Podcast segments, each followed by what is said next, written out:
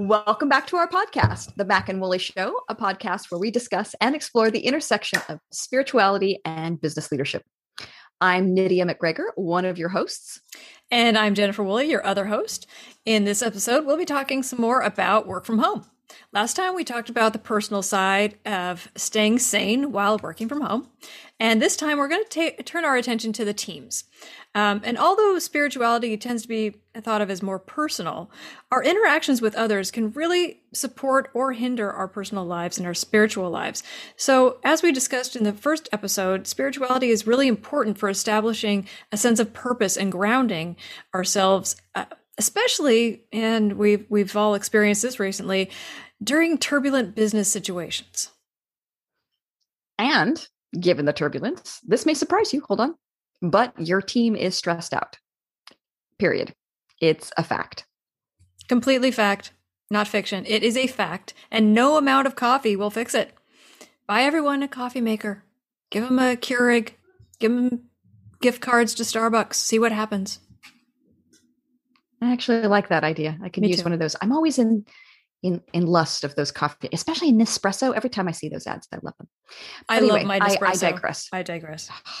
All right. Anyway, we thought we could spend the first part of the episode talking about why everyone is stressed out, um, but focusing more on the team side. In other words, thinking about the reality for your team members. And then in the second part, we'll discuss what we can do to help our team survive. Nice. Okay. So, why is everyone so stressed out? Well, hate to break it to you, it may be your fault. Oh, that's nice. I didn't mean yours. I meant leadership in general, especially the leaders with un- un- unrealistic expectations. Oh, like being a workaholic and that that's the norm, you know, the behavior that's expected of everybody. I've had that boss before. Oh gosh, yeah, that's true. And it wasn't pretty because in circumstances like that, it feels like nothing you do is good enough. Everything, you're doing everything you possibly can and it's never good enough. And and now that many people are not in the office or in the cubicle or in the bullpen or the shared table space thingy, there's a lot of pressure to be the ideal worker, right? Because you don't have that face to face to give people cues about the fact that you are working. And so we feel this pressure to be the ideal worker, completely devoted to the job to sort of compensate for that less face time. Yeah, it's like it's like remote FaceTime on steroids. And it's not a bullpen, but it's on Zoom. And, you know, we're not talking about the app. We're talking about that in person direct communication that's a cornerstone of some companies, but is exhausting. You mean like that lovely boss who doesn't understand that work from home doesn't mean on call 24 7? Yeah, I've heard about bosses that literally want to be able to call, text, Zoom, Slack, whatever, at any hour and get an immediate response. It's almost as if they didn't get the memo that you have a life, that we have a life, that we need to sleep or buy groceries. What are groceries? I, I don't know. They're I, those things that arrive at your door after you've placed an order for them. Oh. Yeah, I still haven't even gotten that far. Um, then again, I, I didn't have a life pre or post pandemic. So pff, I'm not, uh, yeah, people aren't supposed to have a life. I don't. All right, back to what we're talking about here. Fine. Many people are working more hours than they did when they were going into the office. More? And yes. Okay, this cannot continue. How do you put more hours in the day? Oh, wait, that's right. You're not commuting now nearly as much as you did in the past. So now, obviously, you have all of this free time when you can do additional work. Wait, wait, wait. When did our commute become part of the corporate owned workday? Well, didn't you hear that the car is now the extension of the office and you know now our home is taken over as that uh, as that uh, new buffer? Yeah. Okay, so all jokes aside, we've concluded that everyone is stressed because the expectation is that we're working all the time. Have I got that right? Y- yes. yeah, I, I think that's at least part of it. But I don't think that it stops there, right? We there there are these expectations that we have all the time and are available all the time. Yeah. But it's also the fact that the work is happening at home and that causes its own set of stresses and distresses, right? So sometimes people forget that the work from home WFH has the H in it that stands for home. But what's the issue? Um, we really need to, you know, tease this apart because home could be better.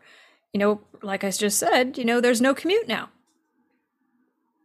Well, okay, but it's working from home. That means we're working in a place that was not set up for work.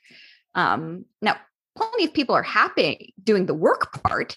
It's just complicated doing it in your house or your whatever your home space is. Oh, of course. And, you know, I don't know about you, but I think of my home as a respite from work, uh, an oasis. Uh, but now we're expected to bring non oasis stuff into our happy place. Does anybody else feel a little weird about this? I think a lot of people do. So, working from home brings flexibility and that works for some people, but for others, this is this is a nightmare. Oh, like when you see when you're on Zoom and you see someone's you can't unsee someone's bedroom. Uh, that's a little much. There's a lot of things you can't unsee on Zoom sometimes. It's TMI. But it's really it's not clear that the trend to support working from home is healthy. And it certainly isn't for those who are now realizing that there's no way that their dining room table is ergonomically correct. Just not going to happen. But it's also more than that. Uh, people don't have time for physical activity. They're not getting up out of their off their desk. They don't. They aren't getting into nature. They aren't doing their hobbies. Um, this is increasing, and there are studies on this. This is increasing insomnia, backaches, irritability, anxiety. The list goes on. Oh my god. Companies are seeing a rise in burnout. And everything you talked about, that huge list insomnia, backaches, irritability, anxiety can be even heightened for folks who are parents, especially moms, because they now also have an increased set of responsibilities at home. Uh, it really puts the squeeze on whoever that caretaking person is and can lead to feeling like you really can never be good enough either at work or at home. I see a lot of doctor visits in the future. Yeah, sick days, injuries, etc., etc. Maybe we should just move on. Okay. So, besides the issues caused by unrealistic workload expectations and actually working out of your home, which, as we've said, causes this other set of issues, I think communications are an issue too. And we've, we've got a couple of problems here. One is that there are different, well, shall we say, styles for communicating while working from home. And these can come from personalities or like folks who are tech savvy but not so tech savvy, maybe generational differences. There are lots of reasons why people might have different styles. it reminds me of uh, Rush Hour when uh, Chris Tucker asked Jackie Chan, Can you understand the words coming out of my mouth? And in some cases, the answer is no. like the person who couldn't understand why his team member didn't respond to his email and just sent a text with a strange bitmoji in that case, you know, we're there. They were actually speaking different languages. Bitmoji is a, is a new language, and sometimes the translation doesn't work, or it just nope. it just makes it more difficult and adds more barriers during this moment in time. I don't understand. That's what I say all the time. Yeah, good point. Another separate issue from this miscommunication because of all the different ways that people can communicate remotely is that we're communicating almost exclusively using a whole variety of computer or phone based tools. And this computer mediated communication really strips our conversations of contextual cues. So, what I'm talking about is that a large portion of the information conveyed when you're in person, when you're face to face, comes from non-verbal cues, you know. Hand gestures, that hand waving and crazy facial expressions from Stop your coworkers. Stop looking at me. Hey, I'm not looking at you. Mm-hmm. Well, uh, now I am looking at you. Anyway, all of those crazy facial expressions from your coworkers, Jennifer, efficiently tells you important stuff. People need this kind of social cues to adapt to the coordination and the other social needs for the situation. Without them, our brains are they're kind of working in overdrive to try and figure it all out. Or alternately, people operate without really thinking about those social cues, and that can enable bad behavior. Either way, it takes a lot out of us. It's really true because your your mind tries to fill in what the social cues would be. And, you know, sometimes the brain can do a good job and sometimes we make mistakes. Um, there's also communication overload in terms of textual communication. So we don't have social cues, so we're relying on textual um, cues or bitmojis. Um, but you know, people use different, or people use text cue or text communication in different ways, and then there's different types of text communication. So when you wake up and there are 500 emails in your inbox and 50 texts and some voice bizarre voicemail thingy that no one ever uses anymore, it gets to be a little ridiculous. Yeah, and you've got that volume of all these different kinds of communication coming at you. Plus, with the 8 hours of back-to-back Zoom calls, you wonder when you're supposed to respond to the emails or the Slack channel or or better yet, when you're supposed to get just the other work done. I just keep wondering where when I'm supposed to take a bio break. I re- actually read about this is true story. I read about this person who had to take a bio break between meetings and was so rushed she was actually thinking, "How little can I pee so I can get to the next meeting on time?" Okay, that's crazy because peeing takes so long already. It's just not right. It's just not right. Honestly, actually, I just wish people would wash their hands. Literally 30 seconds, 20 to wash, 10 to dry. Come on. Okay, I, I can see it here. You need to add bladder infections to that list of physical ailments that will come out of all this working from home. It's true. Got a point there.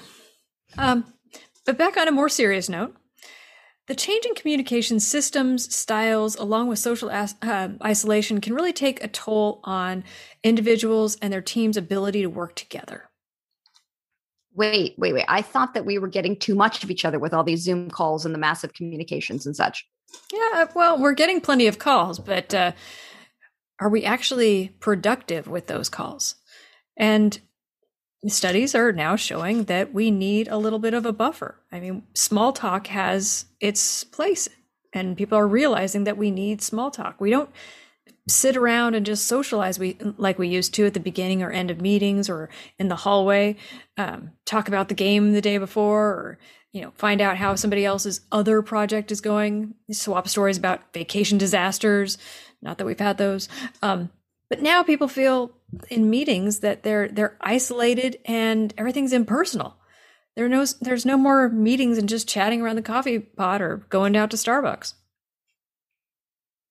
Yeah, that it, it it is a huge difference when we're constantly, you know, the only way that we bother to communicate is it's something formal and structured around a Zoom call or, or a, a, an email message. But I think also some people are really are just alone, meaning, yeah. You know, without others. Even as an introvert, being alone 24 hours a day can be extremely unnerving. And it's hard to build community when the only reason to communicate is work and only work. And even though spirituality is about someone's own journey, Social isolation can weigh on their spirit. It's not healthy to be alone without getting feedback on one's choices and their effects on others. So let's turn to some tools and techniques that can help us build our teams to work and communicate better and you know help them establish better practices. So it seems like we've got this whole list and it might feel overwhelming, but there actually are things you can do to actually help with what seems perhaps like a really fraught situation with work from home. Mm-hmm.